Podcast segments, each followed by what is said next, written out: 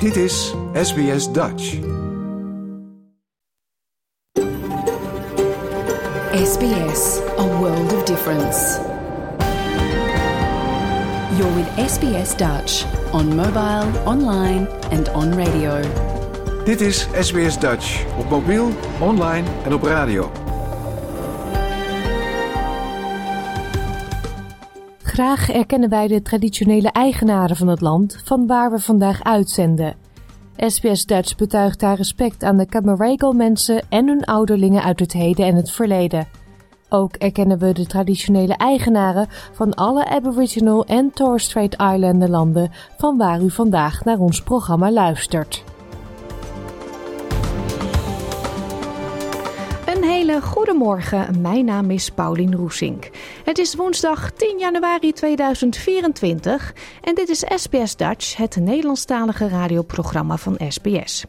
Onze zomerbreak zit er weer op en dus kunt u het komende uur luisteren naar een kakelverse uitzending. Hierin aandacht voor de toekomst van werken vanuit huis.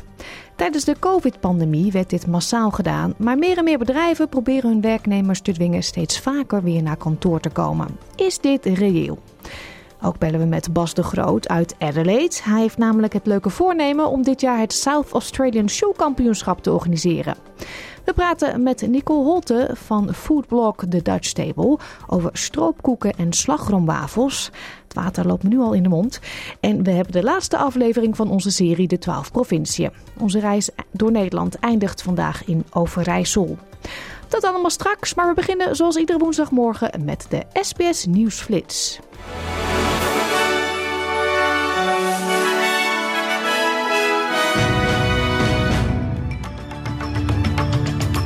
Dit is de SBS Nieuwsflits van woensdag 10 januari. Mijn naam is Paulien Roesink. In Victoria worden nog steeds dorpen bedreigd door overstromingen en de verwachting is dat binnen de komende 24 uur nog meer huizen onder water komen te staan.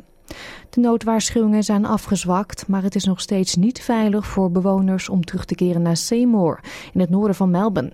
Hier zijn tenminste 20 huizen overstroomd. Ook in het zuidoosten van Queensland is er kans op overstromingen. Het Bureau of Meteorology heeft een gematigde overstromingswaarschuwing afgegeven voor de Paroo River in het zuidwesten van de staat en ook voor de Barco, Bulu en Dawson rivieren. Voormalig minister van Arbeid Craig Emerson gaat leiding geven aan een nationaal onderzoek naar de Australische supermarktsector. In het onderzoek wordt de relatie onderzocht die supermarkten hebben met leveranciers en wordt er gekeken naar wat supermarkten aan leveranciers betalen en wat klanten moeten betalen voor hun boodschappen. Die kloof lijkt steeds groter te worden. De Amerikaanse minister van Buitenlandse Zaken Anthony Blinken dringt er bij de Israëlische leiders op aan om te voorkomen dat burgers het slachtoffer worden van de steeds heviger wordende conflicten in de Gazastrook. Blinken is voor de vierde keer op bezoek in het Midden-Oosten sinds de oorlog tussen Hamas en Israël op 7 oktober uitbrak.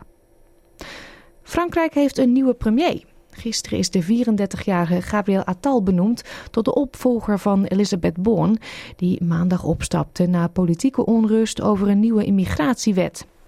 Attal is de jongste Franse premier ooit en de eerste die openlijk homoseksueel is. Voormalig voetbalinternational Mark Overmars moet zijn functie bij Royal Antwerp FC neerleggen. De technische directeur werd onlangs in Nederland door de ISR, het Instituut Sportrechtspraak, voor twee jaar geschorst, waarvan één jaar voorwaardelijk omdat hij in zijn tijd als directeur voetbalzaken bij Ajax het reglement seksuele intimidatie heeft overtreden. De FIFA neemt die schorsing nu wereldwijd over. Tot zover deze nieuwsflits. Volg de SBS Dutch podcast voor meer nieuws en achtergronden of bezoek onze website www.sbs.com.au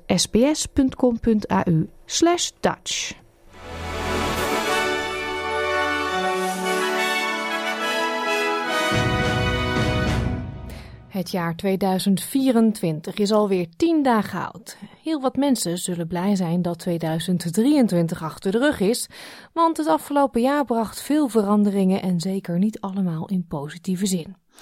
De torenhoge inflatie, die werd aangewakkerd door onder meer de Russische invasie van Oekraïne en de oorlog tussen Israël en Hamas, houden de Australische en mondiale financiële markten in zijn greep. Dr. George Calhoun, docent aan het Stevens Institute of Technology in Hoboken in de Verenigde Staten, zegt dat inflatie een afleiding kan zijn van de belangrijkste kwesties die de koers van de wereld bepalen. This uh, concern with inflation is a, is a, mask for a much broader set of concerns that really spill outside of the economy into the political realm, into the public uh, debates going on over whether the war is, is uh, how we should respond to the war in the Middle East, how we should respond to the war in Ukraine, how we should uh, handle the China situation and the political divisions in the country, and a very strange uh, presidential election that seems to be looming. Als we specifiek kijken naar de Australische markt, dan hebben zich daar vorig jaar een aantal incidenten voor Carl Rodda is een senior financiële marktanalist voor Capital.com. Hij vertelde in de SBS On the Money podcast dat er één gebeurtenis was die volgens hem het meest opviel. I think the thing that rocked corporate Australia the most was probably the drama surrounding Qantas. Obviously, a few years of mega profits, but also uh, incredible dissatisfaction amongst customers and the broader community. I think really brought to a head um, some of the issues that we're seeing more broadly across the globe in terms of stakeholder capitalism and balancing the demands of shareholders and pure profit with the, issue, the uh, interests of other stakeholders like your consumer, uh, but also the broader community and political environment as well. So the fact that we effectively saw a, a complete overhaul of the board, obviously we saw uh, uh Alan Joyce um, kind of leave in ignominy uh, effectively. I think that was probably um, the biggest lack, for lack of a better word, uh, scandalous development in, in, the business community, and one that really shows the sort of the, the, the signs of the times, I guess you could say, in, in the way uh, business operates within within the broader economy. Maar de CEO van Qantas was niet de enige leidinggevende in de Australische financiële wereld die in 2023 zijn functie neerlegde. Ook Philip Lowe kondigde na een reeks inflatiestijgingen zijn ontslag aan als hoofd van de Reserve Bank of Australia. En op de CEO Kelly Bayer Ross Marin legde haar functie neer na een enorme storing op het netwerk van het bedrijf begin november, waardoor miljoenen klanten urenlang geen toegang hadden tot de diensten. Meneer Rodda zegt dat deze veranderingen op leiderschapsniveau laten zien dat mensen minder tolerant zijn geworden als het gaat om het maken van fouten. I think it's just the incredible scrutiny, especially with, you know, sounds a little bit cliche, but it, I think it is the truth. 24 hour news cycle, um, you know, the echo chambers that can be created with social media, a very unsympathetic uh, community when it comes to uh, corporate issues, corporate mistakes, uh, a greater accountability for boards at a leadership level. And again, I think it's a, a theme that we've seen uh, overseas and becoming more prevalent here too, is a move away from sort of old fashioned uh, Welchian shareholder uh, capitalism to one that's concerning, that, that's focusing much more on sort of stakeholder issues, stakeholder capitalism, which doesn't just look at profits, but also looks at a business's social mandate, their role in economic and social utility, um, and all sort of other issues, political, uh, environmental, and otherwise, which uh, businesses and boards uh, are having to take um, greater uh, consideration of, uh, but also have greater scrutiny around too, just because of you know the nature of, of, of media and, and, and, information technology. So it, it, means that business leaders are now on a, on a real tightrope. Um, governance is more important than ever. 2023 werd door velen beschouwd als een overgangsperiode voor de wereld, die nog steeds probeerde om weer op de been te komen in de nasleep van de COVID-19-pandemie. Bedrijven probeerden zich aan te passen aan de nieuwe arbeidsomstandigheden voor hun werknemers, waarbij sommige sancties oplegden aan diegenen die erop stonden om vanuit huis te werken. Veel mensen die door COVID-19 zonder werk kwamen te zitten, gingen weer aan de slag. Dr. Calhoun van het Stevens Institute zegt dat deze trend zich zal voortzetten. The pandemic took several million people out of the labor force, evidently, who just said, "The heck with it. I'm, you know, I'm, I'm old enough, or I have enough money, I can sit it out for a while." And there, and so there was the great, what do they call it, the great retirement. Um, but you know, a lot of those people are probably going to now trickle back into the workforce and that will renormalize as well. So I, I think the labor market is looking like it's finally renormalizing after uh, a, you know, an amazing, an amazingly deep shock that uh, hit it in 2020 and 2021.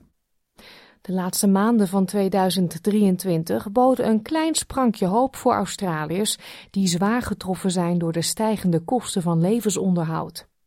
Nu de inflatie sneller daalt dan verwacht en de rentetarieven relatief stabiel blijven, heerst er een voorzichtig optimisme dat de prijzen van de kosten van levensonderhoud dit jaar snel naar een redelijker niveau kunnen terugkeren. Kyle Rodda zegt dat dit jaar de uitdaging zal zijn om de inflatie nog verder te zien dalen. I think the stage that we're in the cycle now is this uh, what's called the, the last mile problem is that you get sort of 90% of the way and things come down pretty quickly. But that last 10% of the journey, um, so the trip from, say, 3% inflation to 2% inflation can take some time. And the question is, well, uh, whether that happens and if it does happen, what's driving it? Is it recession, which would be uh, a, an issue in and of itself? But I think it's fair to say that where we sit right now going into the new year, we can say pretty confidently that global interest rates have peaked and that they will come down at some point. Of er eindelijk enige verlichting komt op de wereldmarkten met betrekking tot de inflatie, zal grotendeels afhangen van de gebeurtenissen in de wereld. Met twee aanhoudende oorlogen die bedrijven en belangrijke handelsroutes treffen, aanstaande verkiezingen voor het Amerikaanse presidentschap en het Europees Parlement en de groeiende invloed van China op de mondiale financiën zal de economie ook dit nieuwe jaar te maken krijgen met nieuwe uitdagingen. Dit was een verhaal van Ricardo Gonçalves en Alex Anivantis voor SBS Nieuws, in het Nederlands vertaald door SBS Dutch. Gaan we verder met thuiswerken.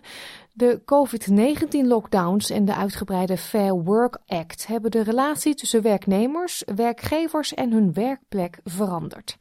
Terwijl organisaties werknemers proberen te dwingen terug te keren naar de fysieke werkplek, waarschuwen experts: flexibele werkregelingen zijn namelijk niet meer weg te denken. Flexible work arrangements can mean so many things. Um, probably the most common thing that people think about is remote working or working from home.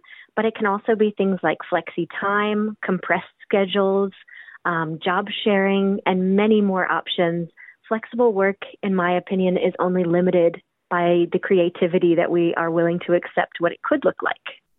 Al dus Dr. Melissa Wheeler, hoofddocent bedrijfskunde aan de RMIT University. Ze zegt dat de revolutie op het gebied van flexibel en hybride werk al voor 2020 aan de gang was, maar dat de lockdowns tijdens de COVID-pandemie het een en ander in stroomversnelling heeft gebracht. Nu, zo betoogt ze, zullen werkgevers die niet bereid zijn zich aan te passen, te maken krijgen met een uittocht van werknemers die op zoek zijn naar meer flexibele regelingen. People proved that they could do the work remotely and they could deliver um, what they were being asked to do even without being there. And so I think that they grew a bit of an expectation around, well, if I proved myself and I can do it, then I should have the benefits of, you know, paying less to commute, being able to pick up my kids and those kind of things. Melissa Wheeler zegt dat in Australië flexibiliteit het speelveld heeft geëgaliseerd voor mensen met uiteenlopende behoeften, waaronder verzorgers en mensen met een handicap, mensen in landelijke en regionale gemeenschappen en mensen met kinderen. John Hopkins, universitair hoofddocent management aan de Swinburne Universiteit, voegt daaraan toe dat flexibele werkregelingen ook gunstig zijn geweest voor werkgevers. I think it's, for organizations, it may offer them an ability to widen the talent pool and uh, recruit um, employees from outside of the normal kind of catchment and commuter belt where they will be able to recruit from. Dr. Hopkins zegt dat de tijd van vijf dagen per week forensen tussen huis en werk achter ons ligt. Hij merkt ook op dat fulltime vanuit huis werken slechts haalbaar is voor zo'n 30% van de beroepsbevolking. Maar hij zegt ook dat een reeks aanpassingen het werk hebben veranderd voor de overige 70% van de mensen, die vaker aanwezig moeten zijn op de werkvloer. Zoals bijvoorbeeld een vierdaagse werkweek. One of the, the real strengths and advantages of the four-day week is it's a flexible work arrangement which can be adopted by work by frontline workers. So it isn't just for um, those who have flexible work arrangements already, if you like. So not for those knowledge workers, those desk-bound jobs. But the four-day week can be applied in many other environments as well. So uh, the likes of Bunnings and IKEA, for instance, they're, they're piloting it at the moment. Michelle O'Neill is voorzitter van de Australische Raad van Vakbonden, de ACTU. Ze zegt dat de vakbonden al lang voor de pandemie vochten voor meer flexibiliteit op de werkplek. Mevrouw O'Neill noemt de wijziging in de Fair Work Act, die in juni 2023 van kracht werden, een overwinning voor werknemers die op zoek zijn naar flexibele regelingen. In the past, they only had the right to request it. Now they've got, they've got a right to request flexible work, but the employer has an obligation. So the employer has an obligation to either provide those arrangements or give reasons why it's not reasonable for their business to do flexible work arrangements for that worker. And the workers can take that uh, to the Fair Work Commission if they're denied flexible work arrangements that are reasonable. Jessica Tinsley is directeur werkplekrelaties bij de Australische Kamer van Koophandel en Industrie. Ze is bezorgd dat de uitgebreide wetgeving leidt tot procedures van de Fair Work Commission die duur en intimiderend zijn voor de werkgevers. From our perspective, the, the, the key issue is a one size fits all. So we really need to, to move away from a one size fits all where employees, and we're seeing this increasingly, employees pushing for a, a universal right to work from home. And we're seeing these more and more in enterprise agreements, for instance. I think we need to be avoiding that. Um, we need to be looking at this in a common sense way um, and looking at flexible work um, and hybrid work um, in a more, yeah, more, more general sense, more practical way, um, and having these discussions at the workplace levels. Mevrouw Tinsley zegt ook dat flexibele werkregelingen een negatieve invloed kunnen hebben op de productiviteit. Things like attending the face-to-face, um, you know, for mentorship, for training, for support. Those are sorts of things that really contribute to workplace productivity. So, you know, the, the, even something like social interaction will contribute to workplace productivity. During the pandemic, in particular, we saw a lot of um, junior professionals really losing out um, because they had no choice but to work from home. Maar mevrouw O'Neill zegt dat de wetgeving, hoewel deze meer bescherming biedt, mensen er niet van weerhoudt om naar kantoor te gaan. It's not just employers that see the value of connecting with the co-workers and being able to collaborate and being able to see people and socialize with people and bounce ideas off people. So that's something that workers think about and uh, and want to do as well. So it's not always a source of conflict. More, it's an issue about how to negotiate this in a way that's fair. Zal de extra bescherming van werknemers werkelijk leiden tot een massale uittocht als niet aan hun behoeften wordt voldaan? U hoort dokter Melissa Wheeler. I think we we're still going to see privilege play a role in the people who are able to just get up and walk away versus those who have to stay and make sure that they're going to be um, financially well off. Maar Dr. John Hopkins is optimistisch over het nieuwe tijdperk dat volgens hem nog maar net is aangebroken. I think since the pandemic, companies are much more willing to try these things, and I think that employees are much more comfortable asking for these things. So it's quite an exciting time, and I, and I think certainly things like the four-day week, working from home, uh, we're, we're going to hear a lot about that in the year to come. U luisterde naar een verhaal van Ruth McHugh Dillon voor SBS Nieuws, door SBS Dutch vertaald in het Nederlands. Een hele bijzondere oproep vorige week in de Facebookgroep Nederlanders in Adelaide. Bas de Groot liet daar weten dat hij dit jaar in South Australia een showkampioenschap wil organiseren. Maar is daar wel animo voor? En waar haal je in Australië genoeg sjoelbakken vandaan die dan ook nog eens geschikt zijn voor een officieel kampioenschap? Ja, heel veel vragen en wij wilden dus ook meer weten en belden gisteren met Bas. Jouw gemeenschap, jouw gesprek, SBS Dutch. Bas, is de sjoelen altijd een traditie geweest bij jou thuis? Uh, een beetje af en aan. Soms wel. Soms hadden we echt, uh, echt periodes dat we echt flink aan het sjoelen waren. Uh, en andere periodes ook weer niet. Het ging vaak samen met, met familiebezoek. Um, dus uh, we hadden ook familieleden die wel sjoelbakken hadden. Maar ja, het is niet zo dat het, dat het, dat echt een soort van fixture was. Dat het, dat het altijd bij elke mogelijke gelegenheid naar boven kwam. Ik heb het altijd leuk gevonden. Ja, en uh, dit zijn jouw eigen woorden, maar je hebt een dwaas idee, een dwaas plan. Daar moest ik al om lachen. Want nu wil jij, je woont in Adelaide, in South Australia, een kampioenschap Schule organiseren. Waar komt dat ineens vandaan? Nou, het grappige is dat ik, uh, ik werk in het onderwijs. En ik heb zelf een, een gemaakt op basis van de, de maten van de ANS, de Algemene Nederlandse Shoebond. Um, en um, wat ik merkte was dat, zeg maar, uh, ik, ik werk dan in een, uh, in een Flexible Learning Options Unit. En daar zijn, zeg maar, de, de kinderen zijn het iets vrijer in, in, hoe ze, in hoe ze leren. En wat ik vaak merkte was als ze op een gegeven moment ja, een hele tijd afgeleid waren, of juist als ze moeite hadden met leren, maar juist net iets goeds hadden, hadden afgerond. ja, ik had die shoelbak daar staan. En ik denk, nou, weet je wat, dan kan je als, als beloning kan je een, kan je een potje shoelen. En bijna al die kinderen die waren er helemaal enthousiast over. En dat was echt een, een, een, een ding. Dus we hadden ook een, uh, ook een interne shoe-competitie uh, hadden we, hadden we gaande.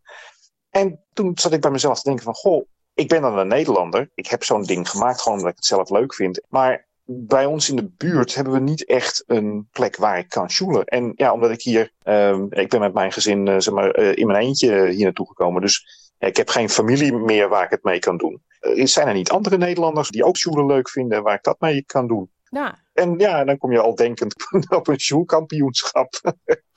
Ja, want dat vind ik wel meteen heel ambitieus. Je kan ook denken, hé, hey, we gaan uh, leuk uh, bij uh, de Nederlandse winkel in Klemzig... gaan we even een keer gewoon gezellig een middagje shoelen. Maar jij zegt meteen het South Australian kampioenschap. Nou, het, het grappige is dus inderdaad dat in, nou, in Nederland is dus wel een, uh, en ik geloof dat er ook in Duitsland en in België wel uh, wordt er ook gesjoeld. Dus daar is er ook wel iets aan, competitie. Maar ja, daarbuiten is het eigenlijk, wordt het vrijwel niet gedaan. Um, en het is eigenlijk een beetje zoals met het Nederlandse korfbal. Of misschien met, in Australië kan je het een beetje vergelijken met netball.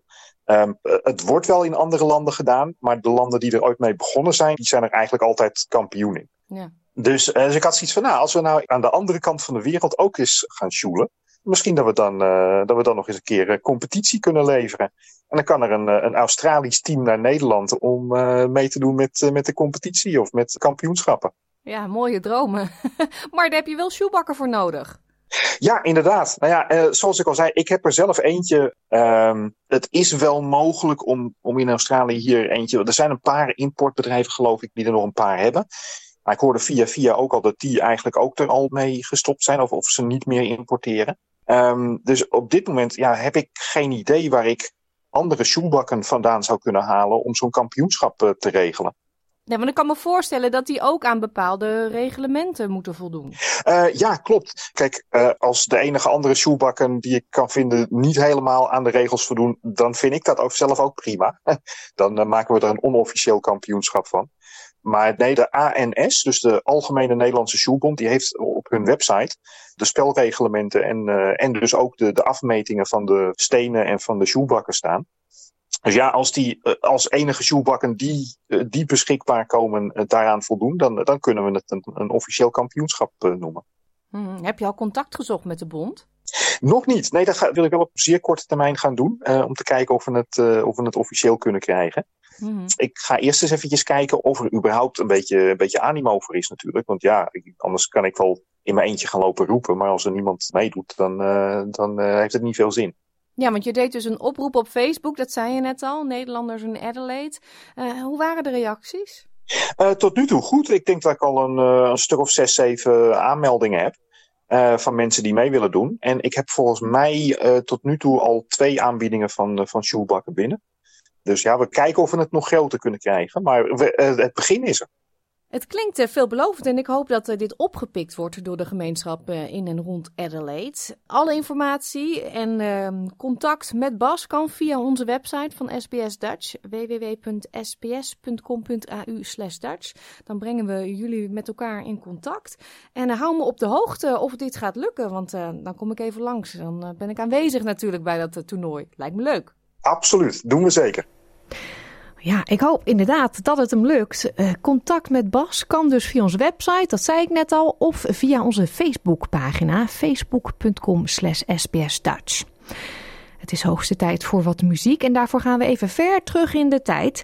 Want op 9 januari 1968 kregen Johnny Kraaikamp en Rijk de Gooier uit handen van Radio Veronica discjockey Joost en Draaier een gouden plaat voor De Bostella. Misschien kent u het liedje nog wel. Deze single stond in december 1967 twee weken lang op de eerste plaats in de Nederlandse top 40. En we draaien hem nu voor u hier bij SBS Dutch. De Bostella van Johnny Kraaikamp en Rijk de Gooier. De afgelopen vijf en een halve week heeft u met ons een reis gemaakt door de twaalf provinciën van Nederland. Een reis waarin we iets leren over de geschiedenis van iedere provincie en we herinneringen ophaalden met de Nederlanders in Australië. En helaas, helaas, onze trip zit er bijna op, want vandaag komen we aan op onze eindbestemming, Overijssel. Dit is SBS Radio Dutch. Overijssel ligt in het noordelijke deel van Nederland en heeft ruim 1,1 miljoen inwoners. Zwolle is dan wel de hoofdstad. Het is niet de grootste stad van de provincie. Dat is Enschede. De provincie is verdeeld in drie landstreken, namelijk de Kop van Overijssel, Salland en Twente. Elke streek heeft zijn eigen landschap. In de Kop van Overijssel tref je veel water aan in de vorm van meren. Salland heeft heuvels met veel weilanden en in Twente zie je veel bossen. Vanwege de grote hoeveelheid natuur heeft Overijssel ook wel de bijnaam Tuin van Nederland. Aan de rand van Hollands Schouwen, over brede IJsselstroom, ligt daar lieflijk om te aanschouwen, Overijssel, fier en vroom. Kom je uit Overijssel, dan herken je deze zinnen misschien wel, want dit zijn de eerste regels van het volkslied van Overijssel. Het lied werd in 1951 geschreven door Johan Polman, die destijds bij de provincie werkte.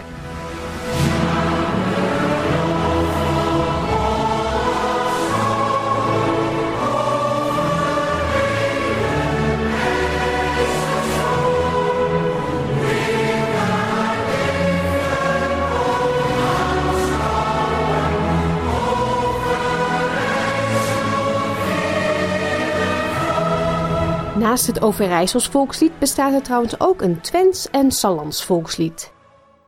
De vlag van Overijssel heeft vijf smalle horizontale balken: rood, geel, blauw, geel, rood. De middelste balk is een golvende blauwe balk, wat symbool staat voor de IJssel, de rivier waar de provincie naar is vernoemd. De IJssel is een aftakking van de Rijn en is zo'n 2000 jaar geleden op een natuurlijke manier ontstaan. Al in de vroegste middeleeuwen groeide Deventer uit tot een handelscentrum dankzij zijn ligging aan de rivier. Later, in de tijd van de Hanze, tussen de jaren 1250 en 1450, was de IJssel een belangrijke internationale handelsroute. De Overijsselse steden langs de IJssel, Deventer, Hattem, Zwolle en Kampen waren dan ook bij de Hanze aangesloten. In Overijssel kan je heerlijk eten. Een van de bekendste restaurants in de provincie is De Liberijen van Jonny en Therese Boer. Het restaurant in Zwolle maakt veelvuldig gebruik van streekproducten en is sinds 2004 in het bezit van maar liefst drie Michelinsterren. Het is misschien even omschakelen van een sterrenrestaurant naar koek, maar de Deventer koek is zeker het noemen waard. De koek werd vanouds volgens strenge gemeentelijke aanwijzingen gebakken. Dit moest zorgen voor een constante kwaliteit en een langere houdbaarheid. De lekkernij is een bekend icoon van Deventer dat als bijnaam de koekstad heeft. Iets anders waar Deventer bekend om staat is het jaarlijkse Dickensverstijn. Twee dagen lang komen in het historische bergkwartier ruim 950 personages uit de beroemde boeken van de Engelse schrijver Charles Dickens tot leven. Van Scrooge tot Oliver Twist, van Mr. Pickwick tot Christmas Carol zingers. Ook lopen er weeskinderen, kantoorklerken en deftige lieden rond. Er komen meer dan 100.000 mensen op af. Emmy Strik is een van de oprichters van het festival en in het volgende fragment vertelt zijn RTV Oost wat volgens haar het succes is van het Dickensfestijn. Ik denk dat het vooral komt dat wij het decor hebben. Kijk, je kunt zoiets in een moderne stad doen. Is wel leuk, natuurlijk zet je ook mooie koren neer, laat je ook mensen verkleden. Maar als je hier om je heen kijkt, het is een en al decor. Dus dat is denk ik een uh, grote pre. Een belangrijke plek in Overijssel is Giethoorn. Het idyllische dorp, ook wel bekend als het Venetië van het Noorden, staat vermeld in de Lonely Planet en bestaat uit tientallen kanalen en kleine veeneilanden met daarop karakteristieke rietgedekte boerderijtjes. Zodra de zon schijnt, wordt het dorp overspoeld door toeristen die in bootjes rondvaren en soms zelfs files op het water veroorzaken. Een ander bekend Overijssels dorp is Staphorst. De gemeenschap van Staphorst staat bekend als een van de meest kerkelijke binnen Nederland en is gesloten van karakter. De zondagsrust wordt hier sterk in acht genomen en de kerkdiensten in de protestantse kerken worden druk bezocht. De dorpskerk van Staphorst heeft 2300 zitplaatsen en zit twee keer per zondag vol. Toeristen zijn in de zomermaanden welkom tijdens de Staphorstdagen. Tijdens deze dagen zijn er onder meer demonstraties van oude ambachten en klederdrachtshows. Een van de succesvolste Nederlandse artiesten komt uit Overijssel. Ilse de Lange is een trotse tukker.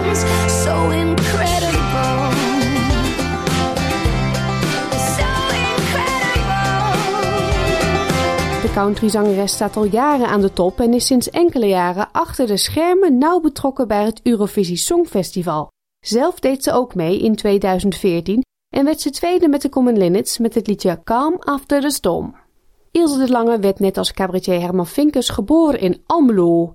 Vinkers staat bekend om zijn droge humor en vertelt in zijn shows vaak over Twente. In dit stukje uit zijn show Kalman en Rap een beetje vergelijkt hij het Twents met het Limburgs. Ik vind het mooie van het Limburgs, het Limburgs klinkt heel zangerig. Twents niet. Nee, je kunt zeggen van Twents wat je wilt, maar je kunt niet zeggen dat het zangerig klinkt. Hé, hey, wanneer je lik aan de bek hem. Is ook mooi. Jawel, heeft ook zijn charme, jawel. Het Twentse dorp Enter staat bekend als Klompendorp. Vroeger werkten hier honderd klompenmakers. Ja, echt honderd. De klompen werden in heel Nederland en zelfs daarbuiten verhandeld. Een heus Twents delicatesse is Twents krentenwegge of kraamschudderswegge. Dit is gistbrood van tarwemeel gevuld met krenten. Van oorsprong werd dit alleen op kraamvisite gegeten. En met de Twentse krentenwegge zit de introductie van de provincie Overijssel erop. Ook in deze aflevering van de twaalf provinciën spreken we met in Australië woonachtige Nederlanders uit de provincie. En uiteraard vroeg ik hen eerst met welke woorden zij Overijssel zouden omschrijven. Ja, IJssel. uh, ik denk wel dat de IJssel, uh, ja, ik denk dat Overijsselaars uh, trots zijn op hun rivier. We hebben natuurlijk ook de naam daar ontleend. Dus dat is voor mij wel, ja, wel waar ik dan aan denk mooie Hansesteden en rust en ruimte. Voor mij Overijssel is veel natuur. Er is van alles te doen, dus divers, weet je. We, we, hebben natuurlijk de, de, weilanden, veel water, maar we hebben ook heuvels, hè, Lemelenberg en zo, dat soort dingen. Uh, gezellig, gastvrij en lekker eten en drinken. Mariska Seijne komt uit Zwolle, maar werd geboren in Balkbrug. Nu woont ze in Drouin in Gippsland, Victoria. Zij legt als eerste uit waarom Overijssel een bijzondere provincie is. Um, en eh, ik weet wel dat we dit, veel van het landschap ook wel ergens anders kunnen vinden. En Limburg heeft natuurlijk ook heuvels. Maar um, wij, alleen, wij zijn de enige met giethoorn. Daar hebben we water waar we ook echt, zeg maar... Ja, don't know. Niemand heeft giethoorn. Weet je, we hebben het Venetië van, van, van Nederland, zeg maar. Nou, je hebt eigenlijk alles. Je hebt bossen, water en je hebt ook wat, wat heuvels, Stallandse heuvelrug, et cetera rondom Ommen ook nog een beetje. En helemaal in, uh, in Twente begint het natuurlijk ook alweer een beetje te glooien richting Duitsland. Um, en, en dat mooie, ja, dat coulissenlandschap van uh, afwisseling van boerderijen, uh, groen. Ja, dat vind ik toch wel echt Overijssel. En wat ik ook wel mooi vind aan Overijssel is dat het. De steden in Overijssel die liggen aan de rand. Dus die liggen altijd aan de grens. Alsof ze een soort van Overijssel bewaken. Dus als je Overijssel binnenkomt, hè, dan heb je Deventer, Zwolle, Enschede. En dat is een soort van driehoek waarbinnen dan de provincie ligt. Dus alsof zij een soort van, oké, jij komt ergens anders vandaan. Dan ga je nu eerst door de stad en dan mag je naar binnen. ja, want als je kijkt naar Deventer ligt natuurlijk, hè, grenst aan uh, Gelderland. Zwolle natuurlijk hetzelfde. Kampen dan, als je Kampen ook nog even meetelt, natuurlijk ook nog uh, aan, aan het water, aan het IJsselmeer. En natuurlijk Enschede uh, aan de grens. Dus het zijn echte grenssteden. Ik, kijk, ik ken natuurlijk niet uh, hoe het voelt om te wonen in andere provincies. Maar ik vind Overijssel wel echt heel mooi ertussen zitten. Want ik denk dat het heel erg, uh, als je kijkt ook naar de universiteit in Enschede en de ontwikkelingen daar. Dus ze hebben wel zijn wel degelijk bezig met het ontwikkelen en het vooruitgaan en het blik op vooruit. Maar dat doen ze natuurlijk heel mooi vanuit een positie tussen de Randstad in Nederland in, maar ook Duitsland. En dat vind ik wel misschien iets van Overijssel. Dat het best wel flink aan de weg timmert en, en heel erg bezig is met, uh, met, met, met handel. En dat natuurlijk ook al vanuit de oorsprong. En volgens mij is dat nog steeds wel zo. Dus dat geeft, vind ik, wel een bepaalde dynamiek. Dat, uh, dat je zeker niet van Overijssel kunt zeggen dat het echt platteland is en daardoor misschien wat dicht, hè, wat, potdicht zit en niet zo naar buiten kijkt. Dat vind ik in Overijssel zeker niet het geval en zeker niet het gevoel. Een echte mooie traditie waar ik vandaan kom uit Salland, net op de grens met Twente, is rond de kerstperiode is de winterhoornblazers. Um, dat is een denk wel een eeuwenoude traditie in Salland en Twente en misschien nog wat meer gebieden. Wordt geblazen tussen de eerste adventszondag in december en dan tot drie koningen in januari. En ik ben opgegroeid in een bos in Halen, gemeente Hellendoorn. En daar wordt dit elk jaar nog gedaan door een lokale groep. En het doel is van het blazen is dat ze donker verdrijven. Dus zeg maar rond midwinter.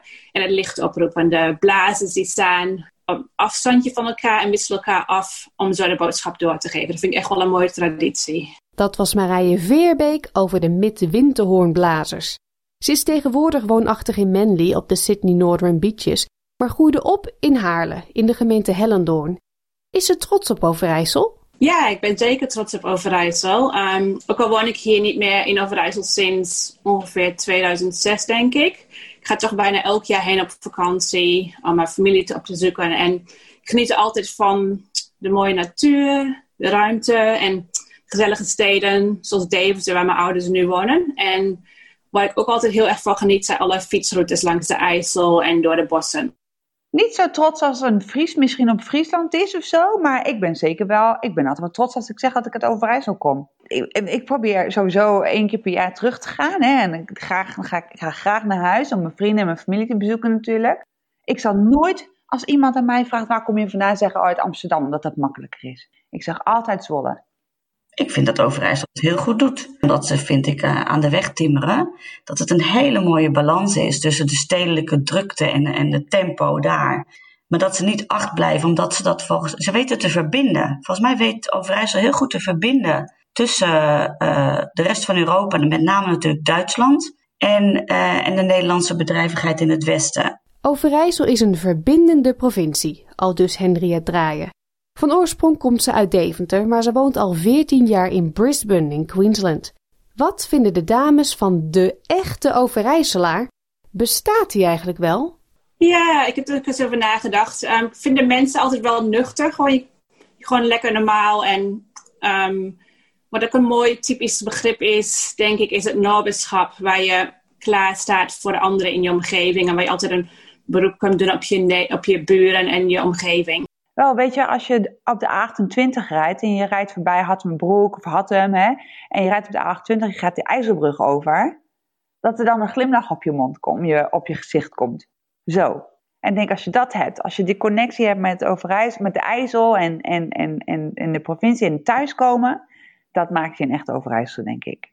Maar ik denk dat Overijssel dan ook wel weer heel erg streekgebonden is. Kijk, in die zin is Twente denk ik wel echt een eenheid als, je, als je tukker bent, ja, dan kom je echt daar vandaan. Dat kom ik zelf niet. Ik kom zelf uit Salland. Misschien hebben die ook nog wel, althans iets minder sterk, ook nog wel een beetje een, dat gezamenlijke gevoel van wij zijn Sallanders. En dan heb je ehm, het meer het noorden, waar dat, die dan ook wel weer misschien wat regionaal georiënteerd zijn. Maar ja, ik heb dat zelf nooit zo gevoeld. Maar nu ik erover nadenk, heb ik bijvoorbeeld niet zoveel met Twente. Dus ik weet niet of er dan echt één Overijsselaar bestaat. Ik vind het ook een woord wat, ja, wat ik eigenlijk ook niet zo ken. Weet je, volgens mij wordt dat niet gebruikt. Zoals een Limburger, weet je wel, of een Fries.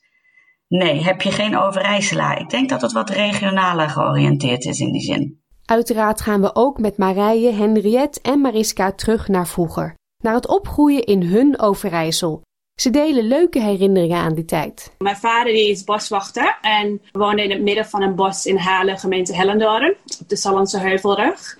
Redelijk uniek dus. Um, we konden weer schaatsen op natuurijs in de winter in het bos zelf en ook net buiten het dorp Halen. En voor mijn kinderfeestjes, deed mijn vader vaak een dropping. Dan, mijn verjaardag is in februari, dus in het midden van de winter. Dan kwamen de meiden bij mij thuis. En dan werden we in de auto gezet met een blinderkom. En dan werden we gewoon ergens in het midden van het bos gedropt. En moesten we zelf de weg terugvinden naar ons huis. Dat was zonder mobieltjes. Dus altijd wel een heel avontuur voor ons. En ik vind Giethoorn zelf echt een heel leuk dorp en die omgeving. Daar gingen we vroeger wel eens op vakantie. En ook nu als ik terugkom naar Nederland bezoek ik Giethoorn graag. Het is tegenwoordig wel redelijk druk. Um, maar toch altijd de moeite waard om daar rond te lopen en te varen en te fietsen. Spelen in de Sahara. Dat, is de, dat zijn de zandverstuivingen bij Ommen. Daar stonden wij dan op de camping, camping de Beerse Bulten. En daar heb je een hele grote zandverstuiving.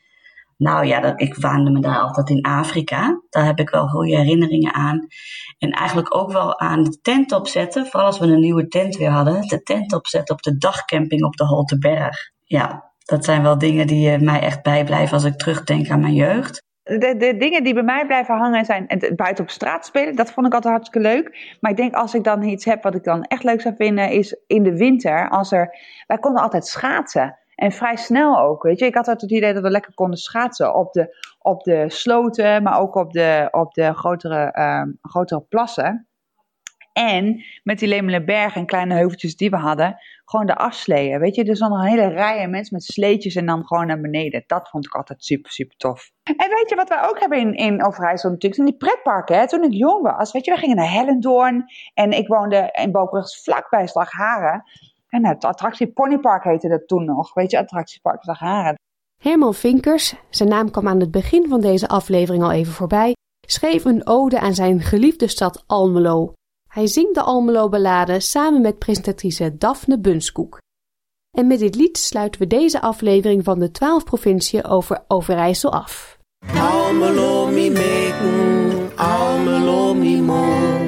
Ik ben nooit hier geboren en ik bemin je zo.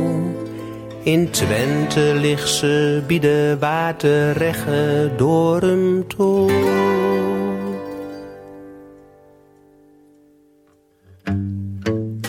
Had ze door, prachtig de ling, kalmachtig roe, hennige ding.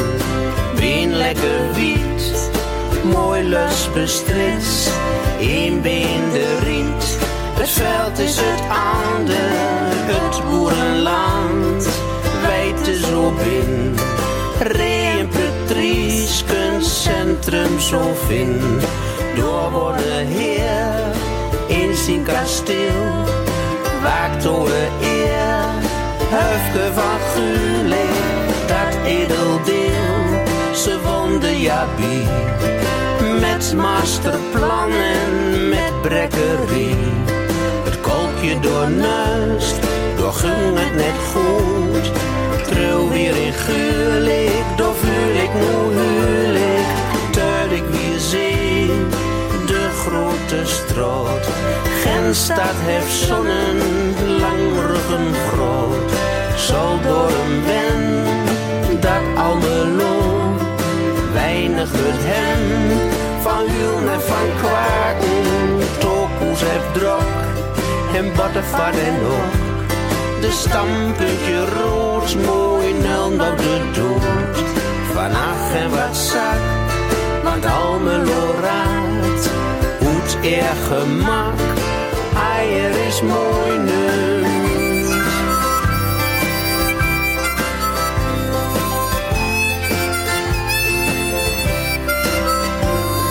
Azintig genoeg, mooiere steen, zeg het het toch.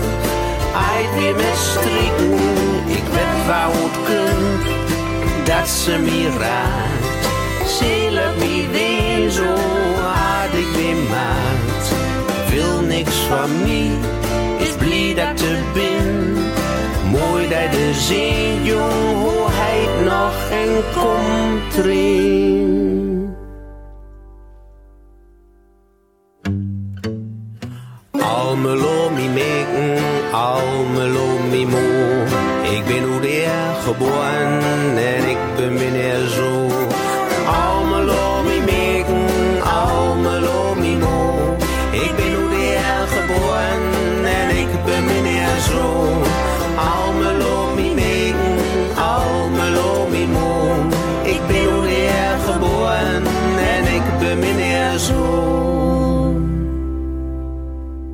Afleveringen van de 12 provinciën beluister je op onze website www.sbs.com.au/dutch of in je favoriete podcast-app. Ook dit jaar wil SBS Dutch de traditionele Nederlandse keuken en eetgewoontes in ere houden. En dat doen we wederom met Nicole Holte van Foodblog The Dutch Table. Vandaag praten we over misschien wel het meest bekende koekje van Nederland, de stroopwafel. En deelt Nicole haar recept voor heerlijke, knapperige stroopkoeken. Ook vertelt ze over een van haar andere favorieten, de slagroomwafel. SBS Dutch, woensdag en zaterdag om 11 uur ochtends of online op elk gewenst tijdstip.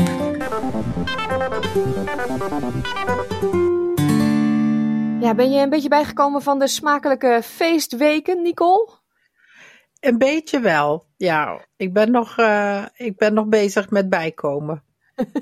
ja, wij zoeken altijd natuurlijk iets uit, een gelegenheid om over eten te praten. Er is eigenlijk altijd wel een uh, haakje natuurlijk te vinden. Maar nu dachten we, koekjes. Dat hebben we wel eens eerder besproken, want Nederland is kampioen koekjes.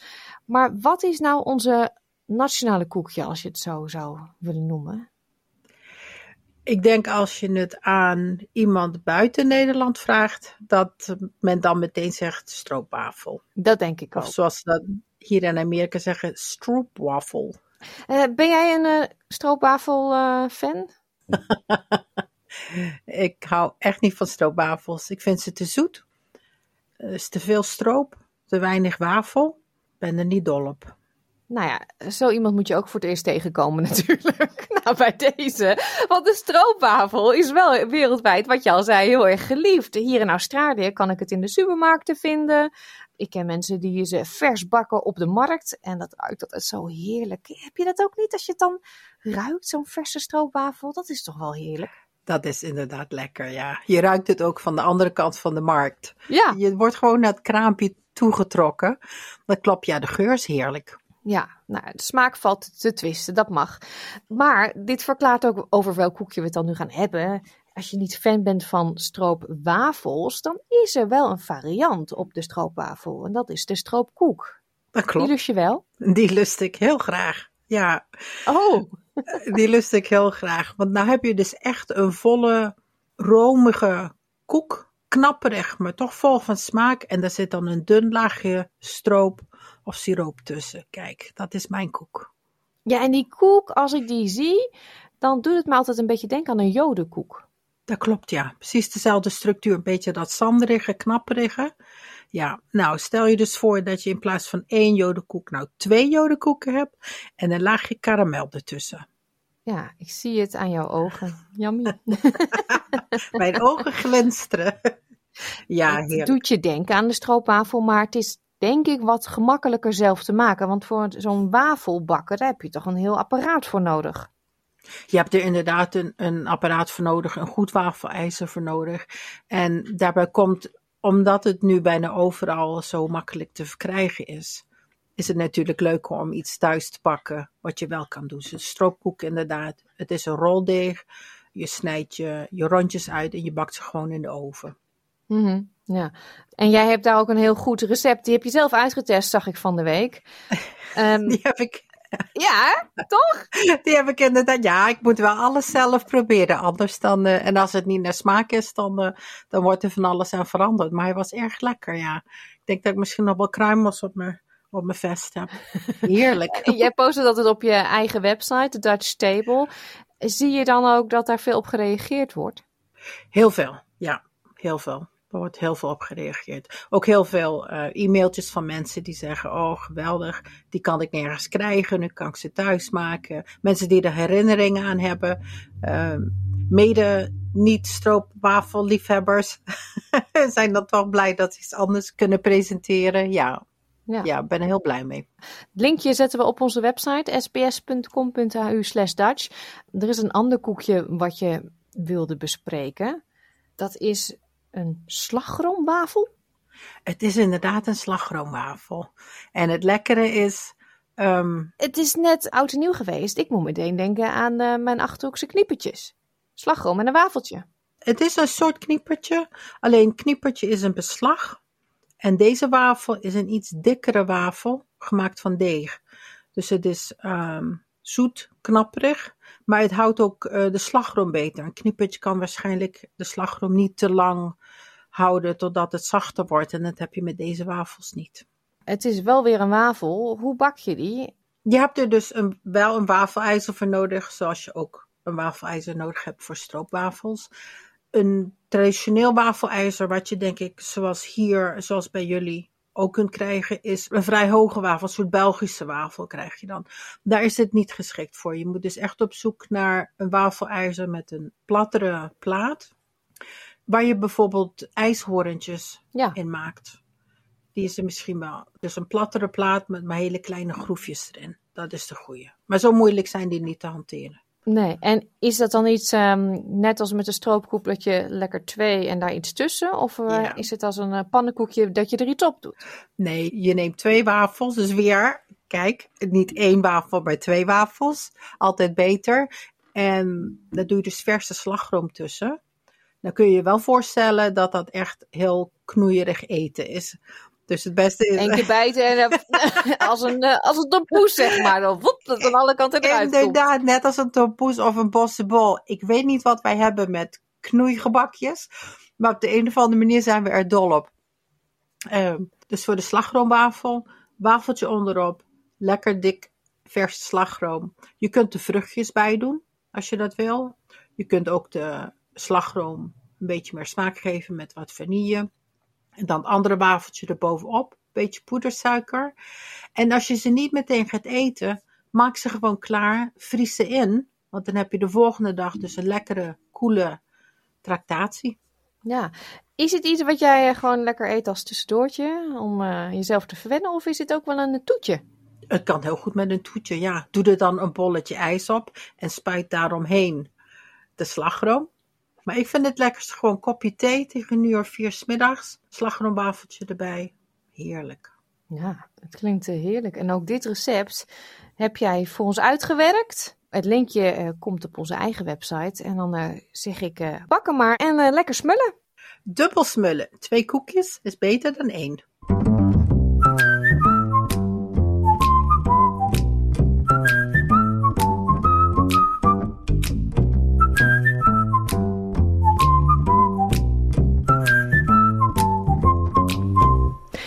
Tot zover deze uitzending van SBS Dutch op SBS Radio 2. Op onze website www.sbs.com.au Dutch kunt u deze aflevering en al onze andere gesprekken en podcastseries nog een keer beluisteren. En u vindt hier dus ook de recepten van Nicole. Terugluisteren kan ook via de SBS Audio app. Deze is gratis te downloaden in de Apple Store en Google Play. En SBS Dutch is ook present op Facebook. www.facebook.com slash sbsdutch. Geef ons een like, praat mee en mis niets. We eindigen vandaag met muziek van Meteor en Hannah May. Het liedje heet Wat wil je van mij? Ik wens u een hele fijne middag en heel graag tot zaterdag. Dag! Het zou fijn zijn. Like, deel, geef je reactie. Volg SBS Dutch op Facebook.